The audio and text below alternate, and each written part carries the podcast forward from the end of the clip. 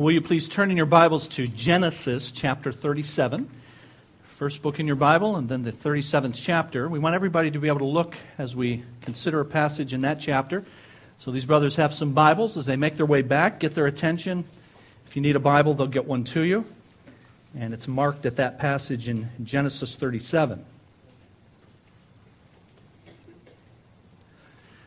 Because we're gathered here for worship of Christ, it's safe to say that the vast majority of us consider ourselves Christians. After all, those who don't believe cannot truly worship and wouldn't want to anyway.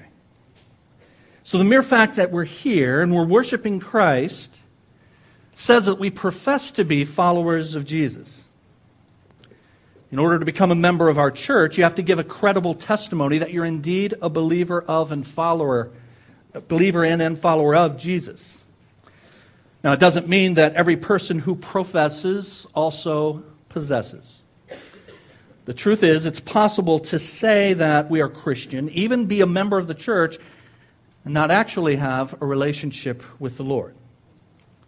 But most of us are Christians. And as such, we should be experts in something called the Christian life. That expertise could start with defining what the Christian life is. And so let me ask you, Christian friend, what is the Christian life? Now, I understand that I'm asking that to you unprepared. But my guess is most would have a hard time succinctly defining what we mean when we speak of the Christian life. And I say that in part because as I prepared for this message, I had to think it through myself. I didn't just have something roll off my keyboard as an answer for that. And so I went through what most of us do when we're not sure how to define something. We repeat what it is we're supposed to define. Well, you know, the Christian life is um, the life of a Christian. The Christian life is sort of how a Christian lives. And after a while, I came up with a definition. The Christian life is the time God is taking to make me like Jesus. The Christian life is the time that God is taking to make me, to make us like Jesus. And I say that because the Bible says in a famous passage in Romans chapter 8 and verse 29 that God has predestined Christians to, quote, be conformed to the likeness of his Son. Now, there are a number of implications to that definition of the Christian life that it's the time God is taking to make me like Jesus. One of those implications is that that length varies.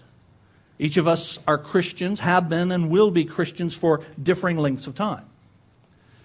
So it's the time God is taking, whatever that time is.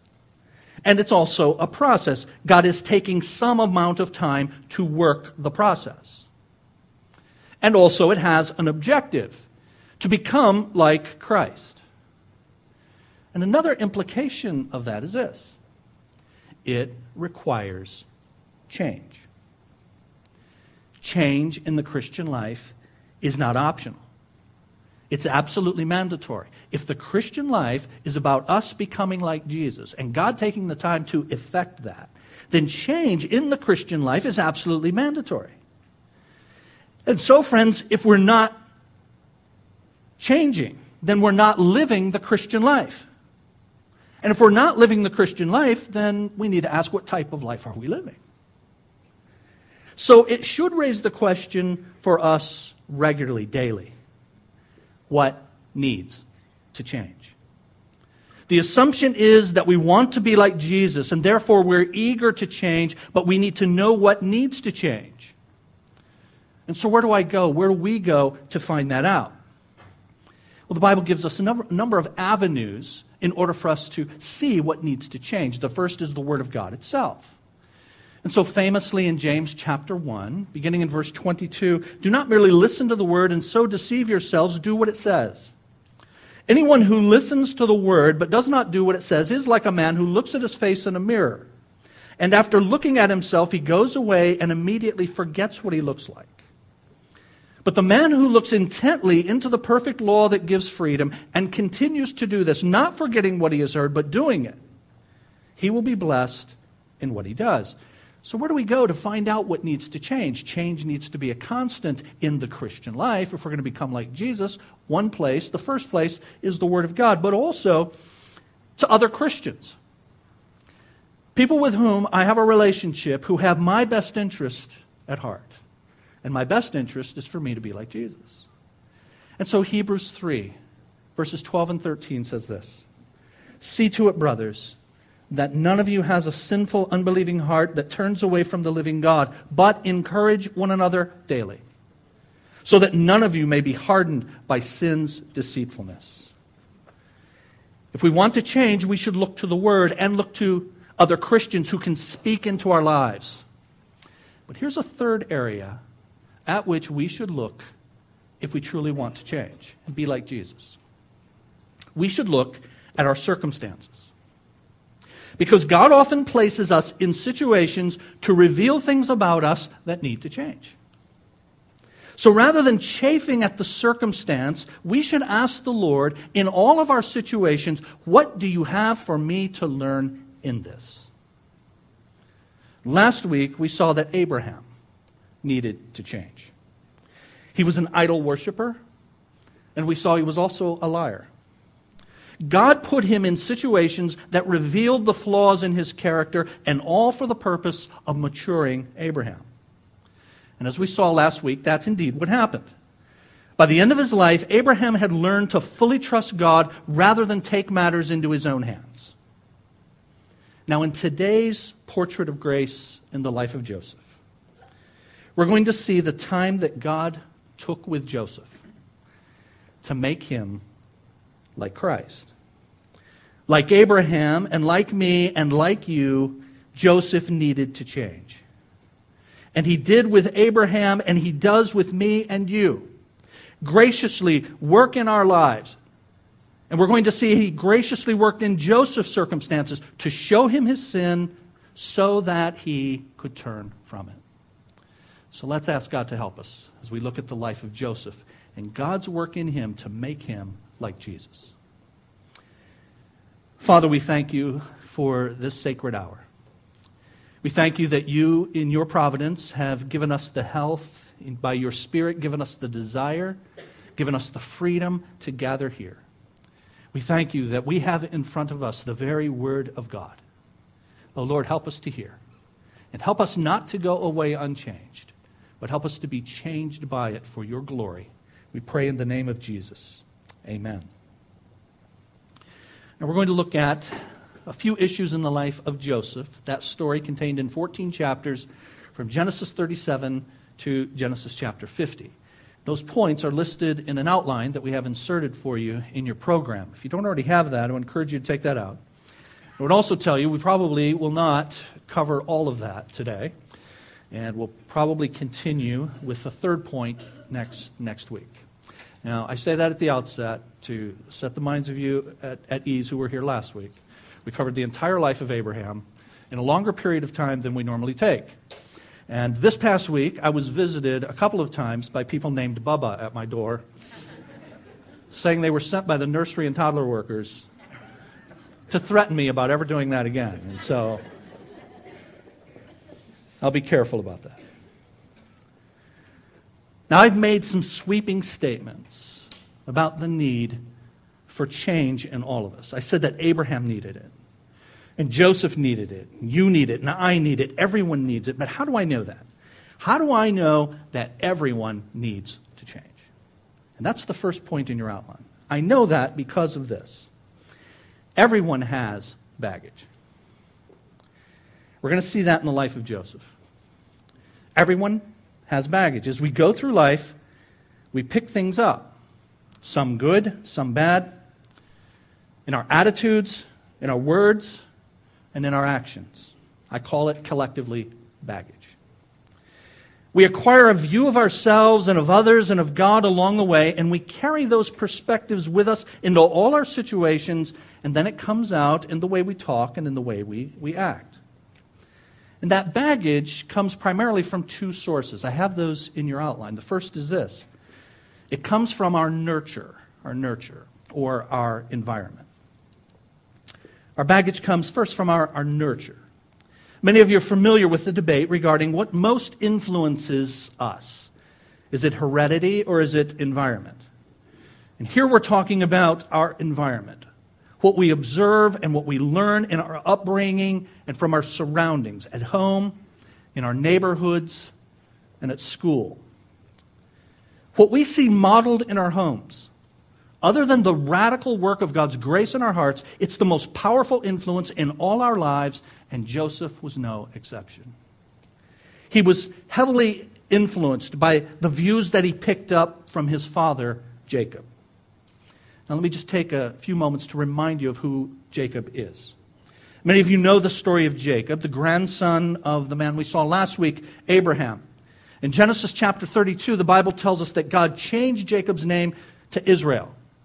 And Jacob had 12 sons who are roughly the fathers of what the Bible calls the 12 tribes of Israel. Now, I say roughly because two of those 12 sons were not apportioned a part of the, the promised land in which their tribe would live and, and flourish. One of those sons was Levi. His descendants would be the priests. And then the other was, was Joseph, who we'll talk about today. But Joseph's two sons, Ephraim and Manasseh, were given portions of the land. So they were parceled out 12 ways, but not to the 12, the 12 sons. There'll be a test on that in, in just a bit. But of these 12 sons, here's what the Bible says about Jacob's attitude toward them in Genesis 37 and verse 3. Now, Israel, that is Jacob, loved Joseph more than any of his other sons. This is part of Jacob's, or excuse me, Joseph's nurture, his environment now. This is part of his brother's environment. They're growing up in a home where it is clear to everyone in that home that Jacob loves one of the sons more than all of the others. And in this, Jacob is teaching Joseph to think of himself very highly. And this favoritism toward Joseph not only had effect on this favored son, but it incited his other sons to resent Joseph. So, verse 4 says this When his brothers saw that their father loved him more than any of them, they hated him. Jacob influenced his sons in another way as well. We'll see later that those sons were deceitful. Jacob himself saw deceit in his own family when he was growing up as, as part of his nurture. And his very name, Jacob, means deceiver. And so these boys came by their lying honestly, if you will. Now, Joseph is ultimately responsible for what he did with the poor example of Jacob's favoritism. And those other sons are ultimately responsible for their response to what they saw and what they heard from their father. But the Bible teaches that we're responsible for the influence that we have on others. Did you know that? So in 1 Corinthians chapter 8, for example, in your New Testament, the Bible says that we are not to do anything that might cause another to stumble, lead another into sin. I need to concern myself with what I do and its influence on others. And likewise, we're specifically told in Ephesians chapter 6 and verse 4 Fathers, do not provoke your children. Do you all remember? Do not provoke your children to anger. Now, if they grow up angry, they'll be responsible for that. But God will hold us responsible for what we modeled in front of them and whether or not it constituted a provocation to that anger.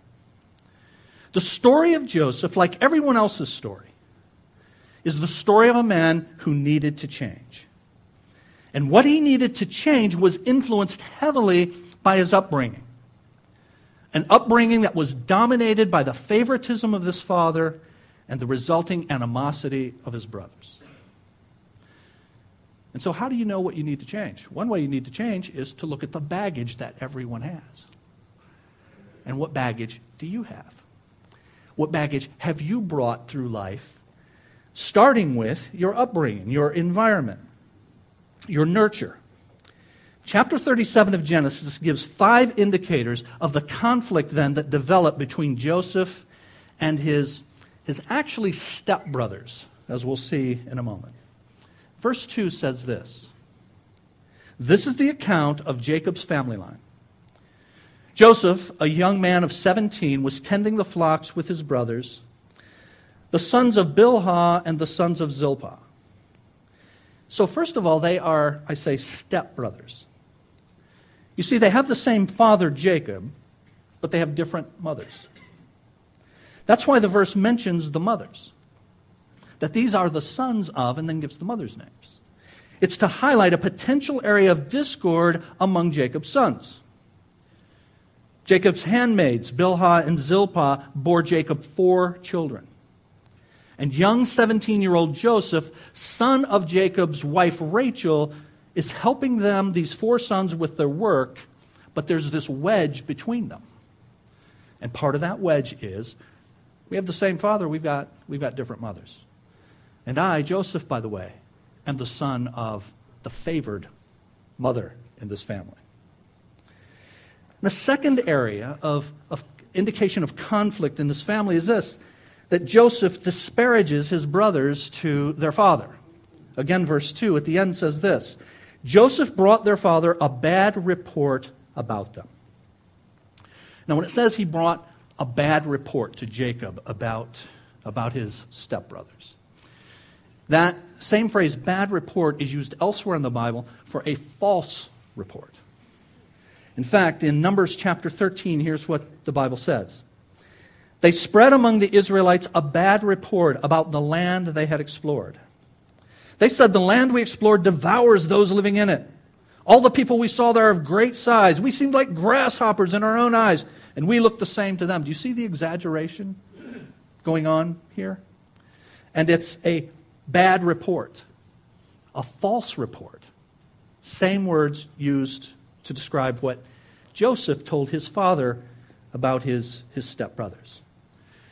Now, the Hebrew in this passage in verse 2 of Genesis chapter 37 is written in such a way that it may be that Joseph is reporting bad things that the stepbrothers are saying about their father. So it could be that he's bringing false reports about them, or he's telling his father the bad things that they are saying about Jacob. But in that case, he's still a bit of a tattletale, right? And in fact, Proverbs 17 says this He who covers over an offense promotes love. Whoever repeats the matter separates close friends. And so, whatever the content of and the motivation for these reports that Joseph is bringing to Jacob, it cast aspersions on the brothers and it further alienated them from Joseph. But it gets better, there's more. Verse 3 gives a third reason for the animosity between Joseph and his brothers. And that now it expands beyond just the four sons of Bilhah and Zilpah. Verse 3 Now Israel loved Joseph more than any of the other sons because he had been born to him in his old age, and he made an ornate robe for him. An ornate robe for him. Some translations say a coat of what? Coat of many colors. Now, it's probably not a coat of many colors. It's, it's probably not focused on many colors, but rather it's a special style of a, a coat or a robe worn by royalty. And so here Jacob shows his favoritism to Joseph by giving him a coat that is similar to a coat that is worn by, by royalty.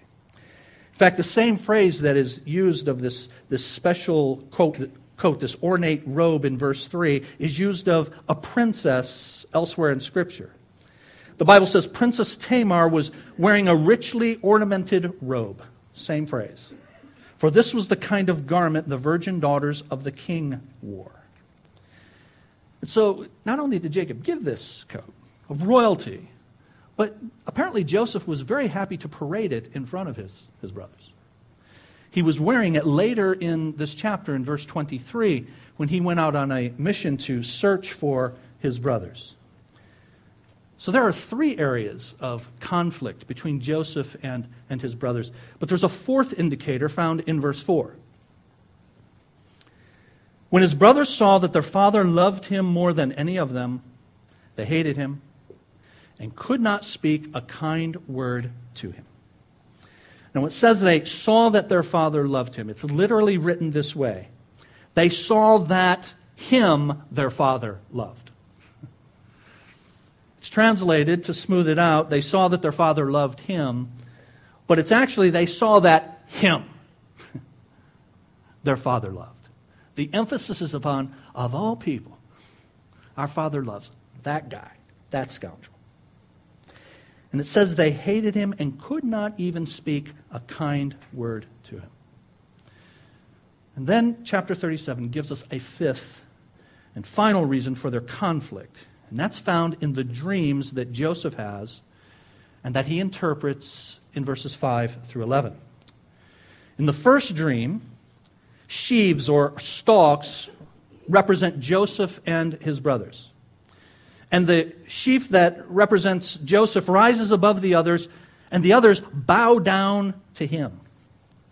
And he tells his brothers about this dream I will rise up, and you will bow down before me. And their reaction is incredulous, and they ask in verse 8 Do you intend to reign over us? Will you actually rule us?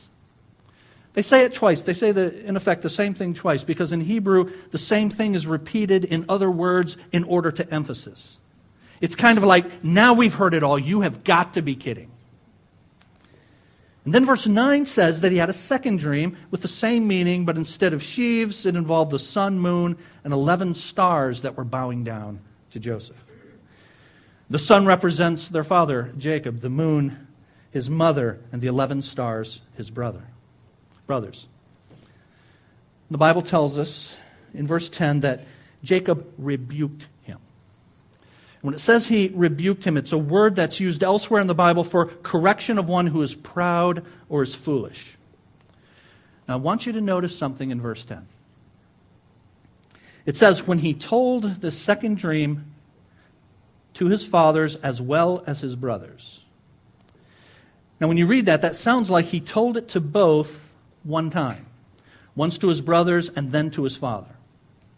But it actually says literally, he related it to his father and to his brothers. So, in fact, he told the second dream to his brothers twice once in verse 9 and again in verse 10.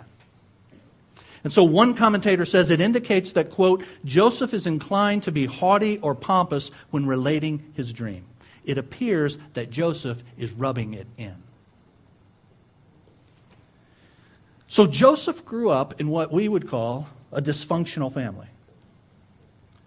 Jacob's parenting is a textbook for what not to do in raising children. And it can serve as a preemptive warning to those of us who are parents. And it can be instructive even to those of us who are not, or whose children are no longer in the house, because it can serve as a means to evaluate whether these things were present in our own upbringing or if they are perhaps influencing us now as we bring up our own children. We should be warned against favoritism with our children. Why was it that Jacob favored Joseph? Verse 3 gives a, a, clue when it says Joseph was the son of his old age. And so, why would a, a young son, late in life, bring more joy? Just think about that. Why would that be? You're at a stage in life where you're thinking about the end. And you're thinking about yourself and who and what can bring you joy. You've gone through the battles with the others, and hope springs eternal for a different experience this time. And all of us have a tendency to take a what have you done for me lately approach. Now, the answer is not to, as we often say then, treat our children all the same. Because, in fact, children are all different. Rather, to modify a principle that I heard from an NFL coach about how he approaches his team, he said, I treat them differently under the same rules. And so we derive principles from Scripture and we apply them differently to the different needs of our children. So, for example, one important principle from Scripture is that our children need an accurate image of themselves. Not a high image, not a low image, an accurate image. Some will naturally tend to one extreme or the other. And so we bring them to balance by accentuating their strengths, but also helping them see and work on their weaknesses. And so we're treating them differently, but under the same rules, under the same, same principles. But that presupposes I have a standard of what's good and bad, what's strong and weak, so that I can help evaluate my child and then bring him or her along. And it is not, dear friends, found in comparing and contrasting the way my kids measure up to their peers. Too many parents are living their lives so that their kids get along and are thought of highly by others. It's not a bad thing to want, but it is not a purpose, it is not an objective for which God has given us these children. So I say to you, dear fellow parent, as I am one, if you find yourself getting involved in your kid's drama, it's a warning sign that you're too horizontally focused. And you need the adjust the vertical button on your receiver. Am I the only one old enough here to remember when there was a vertical and a horizontal button? And too horizontally focused on your, on your television. You just have a button for that. You're too horizontally focused, focused on uh, peer relationships and others rather than vertically upon their relationship with God. The rule we should teach our children, hear this, is to compare and contrast themselves with Christ, not each other and not other kids. The self centered approach of Jacob resulted in a self centered approach from Joseph. Now, I've been talking about baggage that we get in our environment, that is part of our nurture. This is baggage that is given to us. And then there's what we do with the baggage that's given to us, not to mention the additional baggage we create ourselves. And what we do with that baggage of our nurture, of our environment, how we respond to it, and what baggage we create on our own, both of those are dictated by the second thing that I have as a source of this baggage in your outline. Our baggage comes from first our nurture, but then secondly, I say in your outline, it comes from our nature. Our nature. You see, if there was not already a receptivity to this self centeredness, it wouldn't have the effect that it had. But in fact, there is. Joseph and his brothers and you and me are ready made to be stroked. And if somebody tells me how great I am, I'm very quick to believe it. I already thought so. I'm glad you discovered it. And the Bible teaches that's the way we all are in our sin, in our self centeredness, in our self focus. And nurture then will either reinforce the particular sinful tendencies, tendencies that we have, or if those involved in that environment are wise, it will repress those things and help us to exchange them for Christ like qualities. The philosopher Socrates said, The unexamined life is not worth living. I just want to modify that slightly and say the unexamined life is not worthy of Jesus. You see, friends, because we all got baggage. If I want to be like Jesus, then I want to know what it is. And then once I know what it is, I want to rid myself of it. I want to exchange it for Christ like character qualities and Christ like attributes. Or to put it positively, rather than the unexamined life is not worthy of Christ, the Christian life requires examination. It requires it regularly. And it requires it because everyone has baggage. We're going to move on to the second point in your outline. But let me just ask you, friends, have you ever thought to yourself, how did I have I become the person that I am? And many of us have not.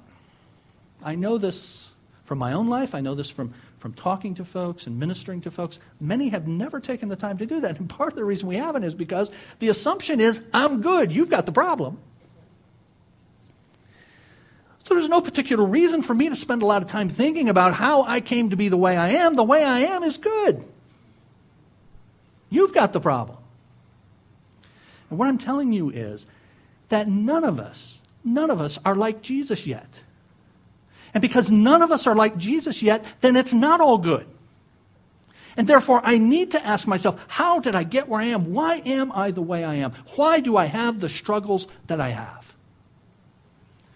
We examine that, and as you examine that, you will see that it is a combination of your nurture and your nature. But here's the good news, secondly, in your outline everyone has baggage, but God transforms our baggage. And so you have a haughty, self centered young man in Joseph who promotes himself because he does not believe. That is, he does not have faith. You all remember in your Bible, the same word for faith is the same word for belief. And so Joseph does not believe. That is, he does not have faith that God's timing and means of promotion are best. And so he takes it upon himself to promote himself and he promotes himself in front of his, in front of his brothers. And as is always the case, it makes matters, makes matters worse. God says, I will lift you up in my time. 1 Peter chapter 5. Humble yourselves under God's mighty hand that he may lift you up. That he is the one who lifts you up, and he lifts you up in due time.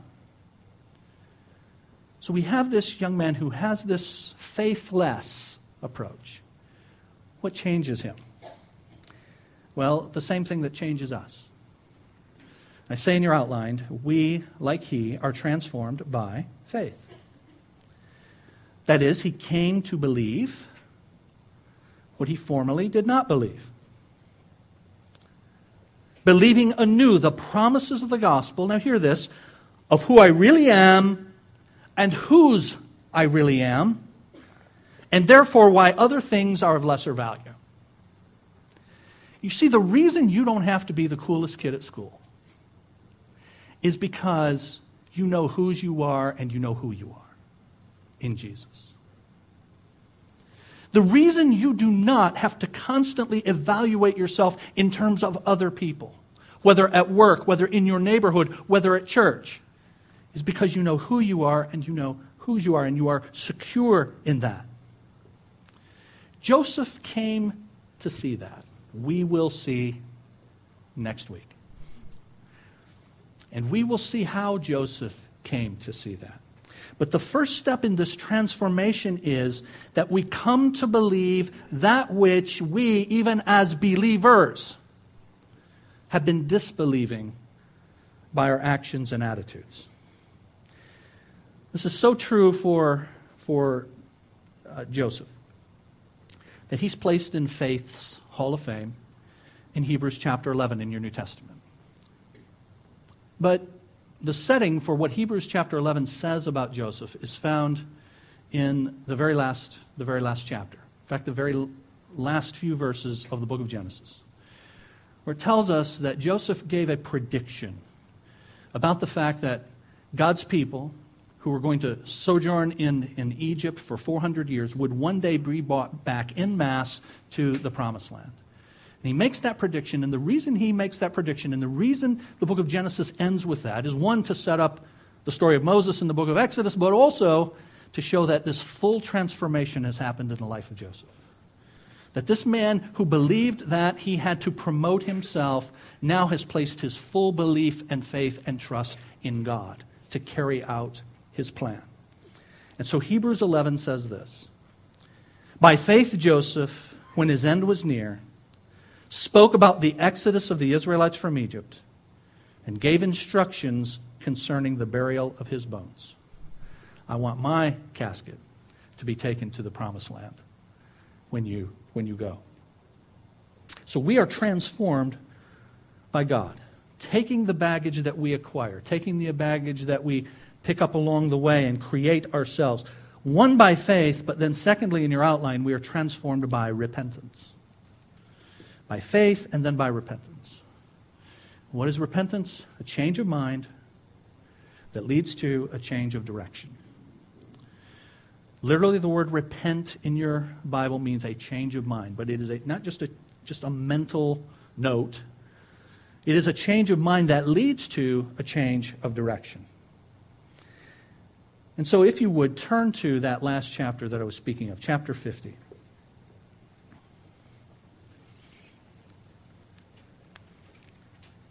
And notice the transformation that has happened with Joseph. Self assured, haughty, proud, rubbing it in, favored son. We're going to see next week all that transpired between chapter 37 and chapter 50 in God's providence about how he was sold into slavery and rose to prominence in, in Potiphar's house and then in the eyes of Pharaoh himself in Egypt. We'll see that next week.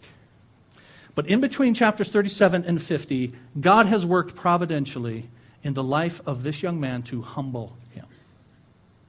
And having humbled him, now instead of flaunting himself in front of his brothers, his brothers who come to him now and had left him for dead, sold him into slavery, are now asking him to have mercy.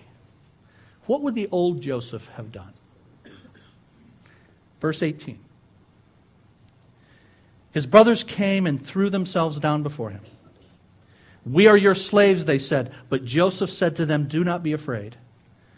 Am I in the place of God? Let me just stop. Do you see that humility has developed? You intended to harm me, but God intended it for good, to accomplish what is now being done, the saving of many lives. So then, don't be afraid. I will provide for you and your children.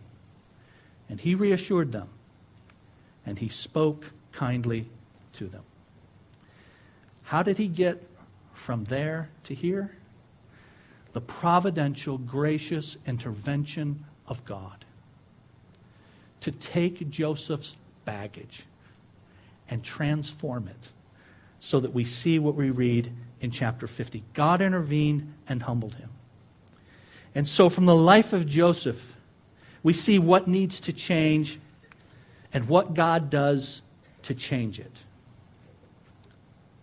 And so, I ask you, friends, do you, do I, see the constant need for change in our lives? Taking the baggage that's been given to us and that we've made worse ourselves, and more baggage that we've created, and examining it in the light of God's standard. I'm afraid that too often we think the Christian life, now hear this. the Christian life is avoiding stuff rather than changing my stuff. Let me explain what I mean. Too many of us think that a good Christian life means avoiding other people and their stuff. Other people got problems, man. Other people got issues. People out there in the world, yikes, stay away from them. They got problems. And so I'll be a good Christian if I'll stay away, if I will avoid other people's stuff, other people's issues, other people's baggage. And I'm here to tell you that we have implicitly defined the Christian life too long that way. I'm not tainted by their stuff.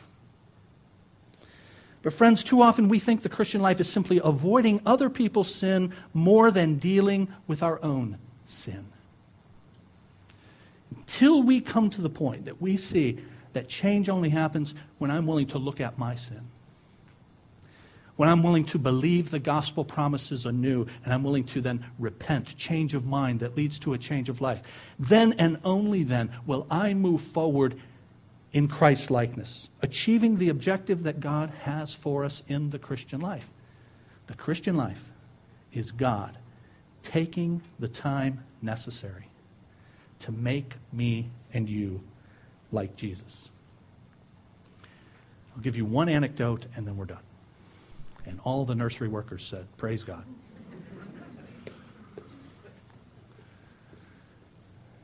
this happened to me this very thing happened in my life.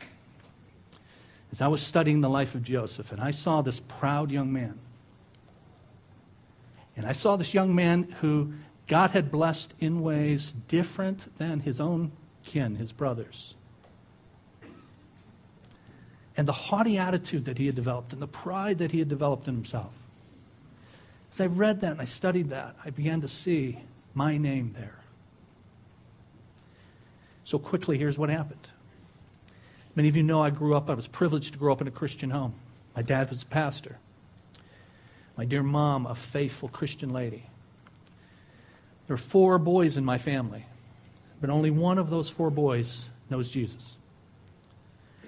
I don't know why that is, other than, but for the grace of God, so go I.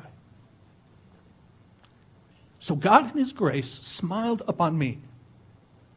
Not, of course, because of me, but because of His gracious choice. But you know, it is so easy, is it not?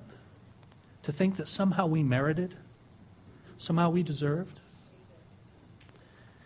So I grew up in church. And I grew up being very involved in God's church. God allowed me to teach at a young age. God allowed me and my younger brother to sing together in front of the congregation numerous times over the years. And so I was put in positions, public positions, very, very early on.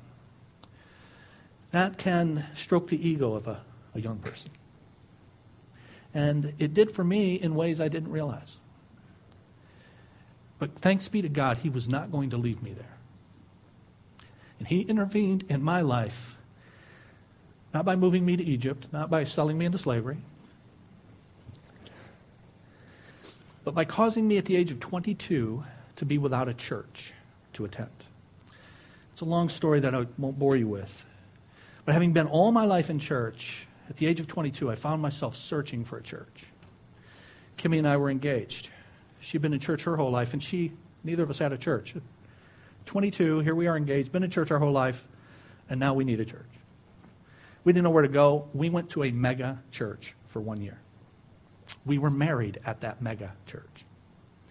We sat for a year, Sunday after Sunday, in the auditorium of a mega church. Now, I grew up in small churches, churches much smaller than ours. Kimmy was familiar with that same kind of environment. And here we were in this mega church, and I'm sitting in this auditorium of 4,500 people every Sunday and no one knows me. And I don't do anything here.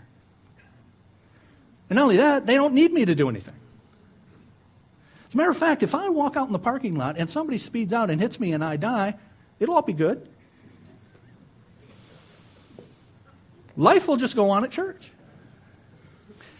And I remember for that year sitting there and hating it. But why? Hating it because I was not in the limelight. And God knew that He had to deal with that in my heart in order for me to be used as His vessel in the future. God placed me there for that year for me to learn that lesson. I'm still learning it. But God helped me grow by leaps in that area of my life for that year. And he did that kind of thing in the life of proud, haughty Joseph. Joseph needs to be brought down a peg or two. And God knows how to do that. And we'll see how he did it if you can come back and find a seat next week. Let's pray together.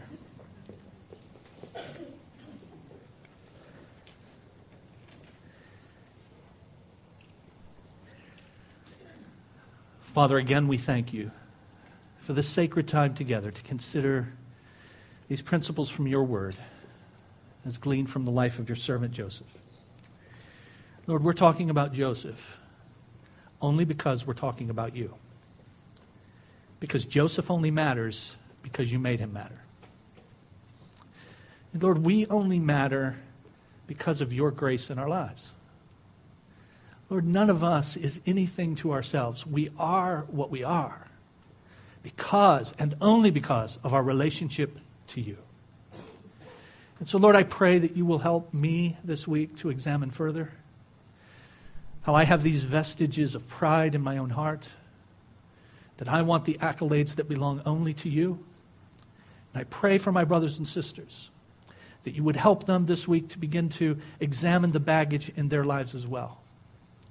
Help them to ask you, Lord. Help each of us to ask you, Lord, show me what I'm carrying with me and what needs to change to make me like Jesus. Together, may this be a place that is filled with people who are becoming like their Lord, so that we can show your character and thereby shine your glory in this community and in your world. It is in the name of Jesus that we pray. Amen.